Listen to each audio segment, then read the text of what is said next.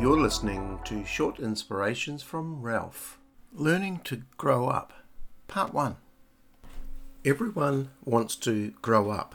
When you're a little child, you view the big people in your life, or wherever you see them, or hear about them, or on screens. You view them, and something in you wants to be like them. You look at your family, your parents, your siblings, and often there is admiration for those people who are older than you or look to be wiser than you, more mature.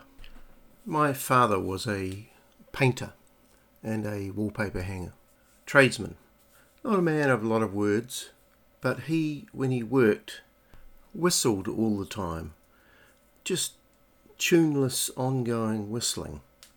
But as a small child, I couldn't whistle, and then I learnt to whistle, and then I believed that because I could whistle, I was ready to go to school. And in those days, many of the adults smoked. It was a common thing. It was in advertising, and if you were grown up, you smoked cigarettes.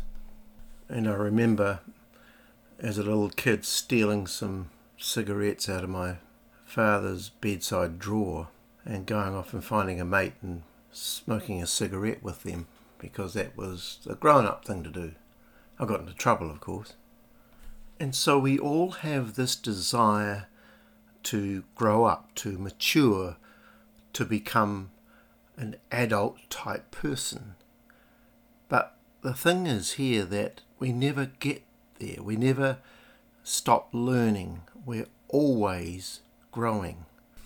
Even if we're very old and 90 years of age, we still are learning.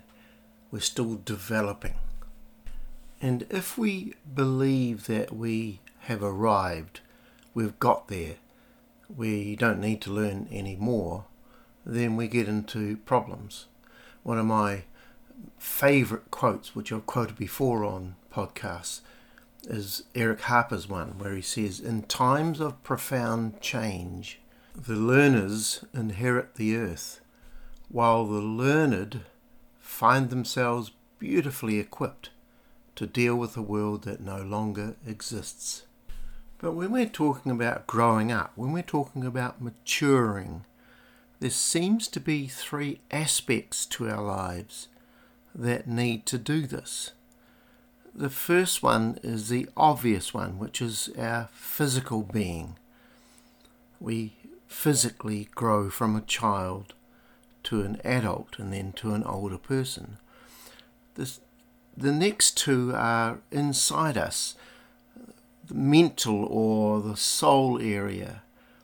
We grow up, we mature naturally in our attitudes, or we hope we do, and our outlook and the way we view things. We get more wisdom.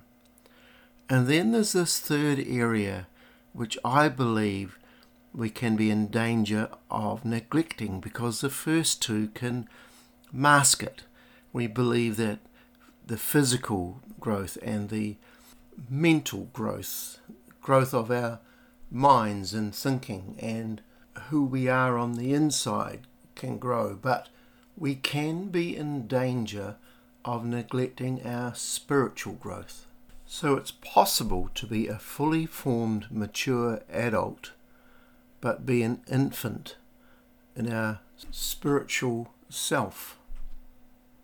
Peter, the disciple who often opened his mouth and put his foot in it and was incredibly immature when he was younger, says an astounding thing in his letter as a mature, spiritually mature adult in 1 Peter 2 2, he says, In the same way that nursing infants cry for milk, you must intensely crave this pure spiritual milk of God's Word, for this milk will cause you to grow into maturity, fully nourished and strong for life. In Peter's second letter, because he was into spiritual growth, remember, in chapter 3, verse 18, 2 Peter, it says, But continue to grow and increase in God's grace and intimacy with our Lord and Saviour, Jesus Christ. May He receive all the glory both now and until the day eternity begins. Amen. And so to grow your spiritual self is directly proportional to your acknowledgement of God. But more than that, your acknowledgement and acceptance of the Lord Jesus Christ. That's the beginning of growing spiritually. God bless you today.